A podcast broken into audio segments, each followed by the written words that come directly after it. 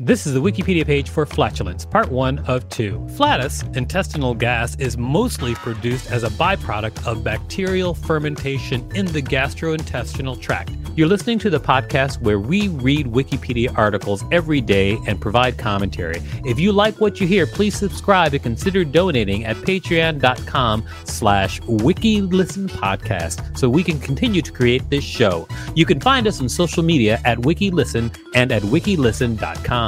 Welcome to WikiListen. I'm Victor Varnado, KSN. And I'm Rachel Teichman, LMSW. Right on. Let's get this potty farted. Flatulence is defined in the medical literature as flatus expelled through the anus, or the quality or state of being flatulent which is defined in turn as marked by or affected with gases generated in the intestine or stomach, likely to cause digestive flatulence. The root of these words is from the Latin flatus, a blowing, a breaking wind. Flatus is also the medical word for gas generated in the stomach or bowels. Despite these standard definitions, a proportion of intestinal gas may be swallowed environmental air, and hence flatus is not totally generated in the stomach or bowels. The scientific study of this area of medicine is termed flatology.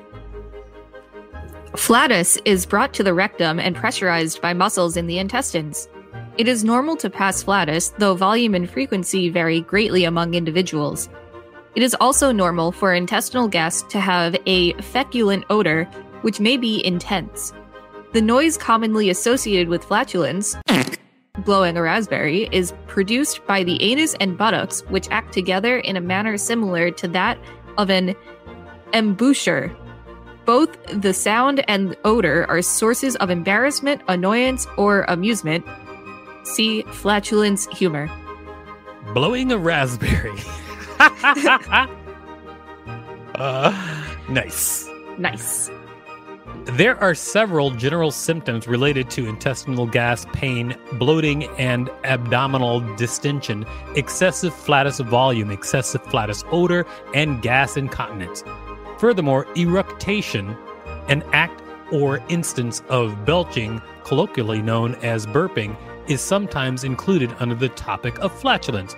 When excessive or malodorous flatus can be a sign of a health disorder, such as irritable bowel syndrome, celiac disease, or lactose intolerance. Terminology Non medical definitions of the term include the uncomfortable condition of having gas in the stomach and bowels, or a state of excessive gas in the alimentary canal. These definitions highlight that many people consider bloating, abdominal distension, or increased volume of intestinal gas to be synonymous with the term flatulence, although this is technically inaccurate. Colloquially, flatulence may be referred to as farting, pumping, trumping, blowing off, hooting, passing gas, breaking wind, backfiring, or simply in American English, gas, or British English, wind. Derived terms include vaginal flatulence, otherwise known as a Signs and symptoms. Generally speaking, there are four different types of complaints that relate to intestinal gas, which may present individually or in combination. bloating and pain. Patients may complain of bloating as abdominal distension, discomfort, and pain from trapped wind in the past. Functional bowel disorders such as irritable bowel syndrome that produced symptoms of bloating were attributed to increased production of intestinal gas. However, three significant pieces of evidence refute this theory. First, in normal subjects, even very high rates of gas infusion into the small intestines, 30 milliliters per MIN, is tolerated without complaints of pain or bloating and harmlessly passed as flatus per rectum. Secondly, studies aiming to quantify the total volume of gas produced by patients with irritable bowel syndrome, some including gas emitted from the mouth by eructation, have consistently failed to demonstrate increased volumes compared to healthy subjects. The proportion of hydrogen produced may be increased in some patients with irritable bowel syndrome, but this does not affect the total volume. Thirdly, the volume of flatus produced by patients with irritable bowel syndrome who have pain and abdominal distension would be tolerated in normal subjects without any complaints of pain. Patients who complain of bloating frequently can be shown to have objective increases in abdominal girth often increased throughout the day and then resolving during sleep. The increase in girth combined with the fact that the total volume of flatus is not increased led to studies aiming to image the distribution of intestinal gas in patients with bloating. They found that gas was not distributed normally in these patients. There was segmental gas pooling and focal distension. In conclusion, abdominal distension pain, and bloating symptoms are the result of abdominal intestinal gas dynamics rather than increased flatus production. Excessive volume.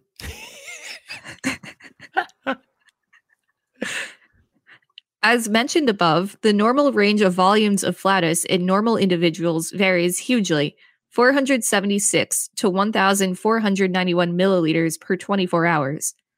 All intestinal gas is either swallowed environmental air, present intrinsically in food and beverages, or the result of gut fermentation. Swallowing small amounts of air occurs while eating and drinking. This is emitted from the mouth by eructation, burping, and is normal. Excessive swallowing of environmental air is called aerophagia and has been shown in a few case reports to be responsible for increased flatus volume. This is, however, considered a rare cause of increased flatus volume. Gases contained in food and beverages are likewise emitted largely through eructation, e.g., carbonated beverages. Endogenously produced intestinal gases make up 74% of flatus in normal subjects. The volume of gas produced is partially dependent upon the composition of the intestinal microbiota, which is normally very resistant to change, but is also very different in different individuals. Some patients are predisposed to increased endogenous gas production by virtue of their gut microbiota com- composition. The greatest concentration of gut bacteria is in the colon, while the small intestine is normally nearly sterile. Fermentation occurs when unabsorbed food residues arrive in the colon. Therefore, even more than the competition of the microbiota, diet is the primary factor that dictates the volume of a flatus produced. Diets that aim to reduce the amount of undigested fermentable food residues arriving in the colon have been shown to significantly reduce the volume of flatus produced. Again, increased volume of intestinal gas will not cause bloating and pain in normal subjects abnormal intestinal gas dynamics will create pain, distension, and bloating, regardless of whether there is high or low total flatus volume. Odor. Yeah. Although, Although flatus possesses an odor, this may be abnormally increased in some patients and cause social distress to the patient. Increased odor of flatus presents a distinct clinical issue from other complaints related to intestinal gas. Some patients may exhibit oversensitivity to bad flatus odor, and in extreme forms, olfactory reference syndrome may be diagnosed. Recent informal research found a correlation between flatus odor and both loudness and humidity content. Incontinence of flatus. Gas incontinence could be defined as loss of voluntary control over the passage of flatus. It is recognized it is a recognized subtype of fecal incontinence and is usually related to minor disruptions of the continence mechanisms. Some consider gas incontinence to be the first, sometimes only symptom of fecal incontinence. Cause Intestinal gas is composed of varying quantities of exogenous sources and endogenous sources. The exogenous gases are swallowed, aerophagia, when eating or drinking, or increased swallowing during times of excessive sal- salivation, as might occur when nauseated or as the result of gastroesophageal reflux disease. The endogenous gases are produced either as a byproduct of digesting certain types of food or of incomplete digestion, as is the case during steatorrhea.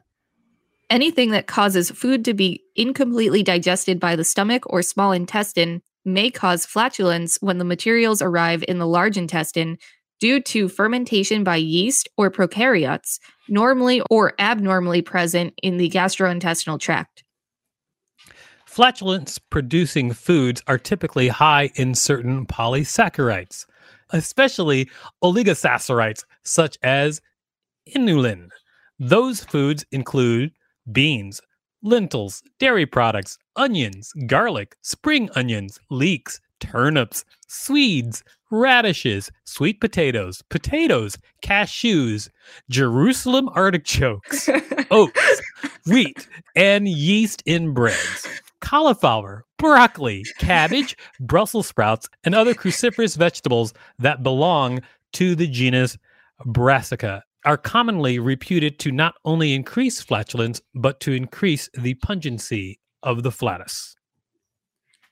In beans, endogenous gases seem to arise from complex oligosaccharides, carbohydrates, that are particularly resistant to digestion by mammals, but are readily digestible by gut flora, microorganisms, methane producing archaea, Methanobrevibacter, smithii, that inhabit the digestive tract. These oligosaccharides pass through the upper in- intestine largely unchanged, and when they reach the lower intestine, bacteria feed on them, producing copious amounts of flatus. When excessive or malodorous flatus can be a sign of health disorder such as irritable bowel syndrome, celiac disease, non celiac gluten sensitivity, or lactose intolerance, it can also be caused by certain medicines such as ibuprofen, laxatives, antifungal medicines, or statins. Some infections, such as giardiasis, are also associated with flatulence. Interest in the causes of flatulence was spurred by high altitude flight and human spaceflight, the low atmospheric pressure, confined conditions, and stresses peculiar to those endeavors were cause for concern. In the field of mountaineering, the phenomenon of high altitude flatus expulsion was first recorded over 200 years ago. Mechanism Production, composition, and odor. Flatus, intestinal gas, is mostly produced as a byproduct of bacterial fermentation in the gastrointestinal tract, especially the colon. There are reports of aerophagia, excessive air swallowing, causing excessive intestinal gas, but this is considered rare. Over 99% of the volume of flatus is composed of odorless gases. These include oxygen, nitrogen, carbon dioxide, hydrogen, and methane. Nitrogen is not produced in the gut, but a component of environmental air. Patients who have excessive intestinal gas that is mostly composed of nitrogen have aerophagia. Hydrogen, carbon dioxide, and methane are all produced in the gut and contribute 74% of the volume of flatus in normal subjects. Methane and hydrogen are flammable, and so flatus can be ignited if it contains adequate amounts of these components. Not all humans produce flatus that contains methane. For example, in one study of the feces of nine adults, only five of the sampled contained archaea capable of producing methane. The prevalence of methane over hydrogen in human flatus may correlate with obesity, constipation, and irritable bowel syndrome, as archaea that oxidize hydrogen into methane promote the metabolism's ability to absorb fatty acids from food. The remaining trace, less than 1% volume, compounds contribute to the odor of flatus. Historically, compounds such as indole, skatole, ammonia, and short chain fatty acids were thought to cause the odor of flatus. More recent evidence proves that the major contribution to the odor of flatus comes from a combination of volatile sulfur compounds. Hydrogen sulfide, methyl mercaptan, also known as dimethyl sulfide, dimethyl disulfide and dimethyl trisulfide are present in flatus. The benzopyrrole volatiles indole and skatole have an odor of mothballs and therefore probably do not contribute greatly to the characteristic odor of flatus. In one study, hydrogen sulfide concentration was shown to correlate convincingly with perceived bad odor of flatus, followed by methyl mercaptan and dimethyl sulfide. This is supported by the fact that hydrogen sulfide may be the most abundant volatile sulfur compound present. These results were generated from subjects who were eating a diet high in pinto beans to stimulate flatus production. Others report that methyl mercaptan was the greatest contributor to the odor of flatus in patients not under any specific dietary alterations. It has now been demonstrated that methyl mercaptan, dimethyl sulfide, and hydrogen sulfide, described as decomposing vegetables, unpleasantly sweet slash wild radish, and rotten eggs, respectively, are all present in human flatus in concentrations above their smell perception thresholds. It is recognized that increased dietary sulfur containing amino acids significantly increase the odor of flatus. It is therefore likely that the odor of flatus is created by a combination of volatile sulfur compounds with minimal contribution from non sulfur volatiles. This odor can also be caused by the presence of large numbers of microflora, bacteria, or the presence of feces in the rectum. Diets high in protein especially sulfur containing amino acids, have been demonstrated to significantly increase the odor of flatus. Volume and intestinal gas dynamics.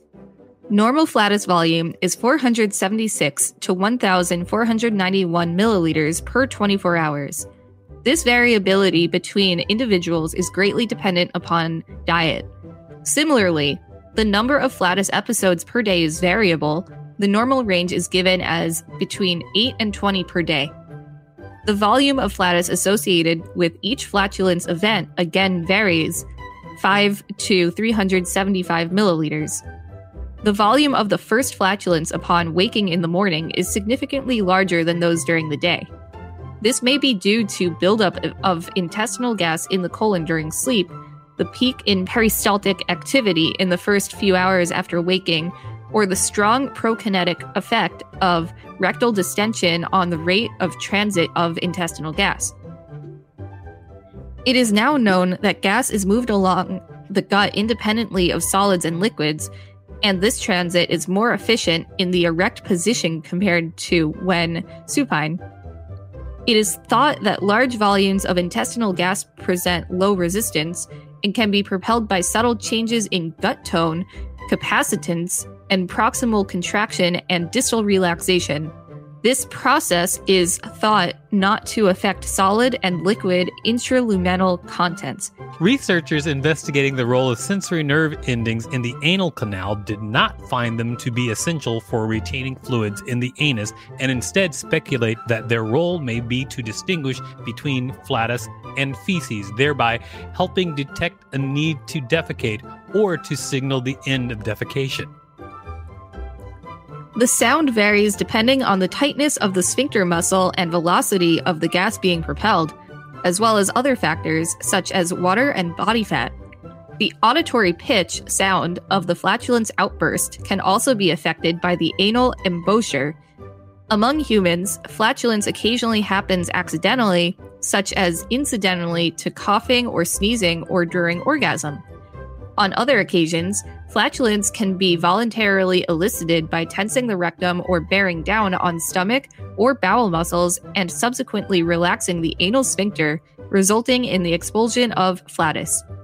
I like the list of foods for one. Yeah, me too. That was my favorite part. This has been the Wikipedia page for flatulence, part one of two. Thanks for listening to WikiListen. To support the show, go to patreon.com slash WikiListen podcast and find us on social media at WikiListen and at wikilisten.com.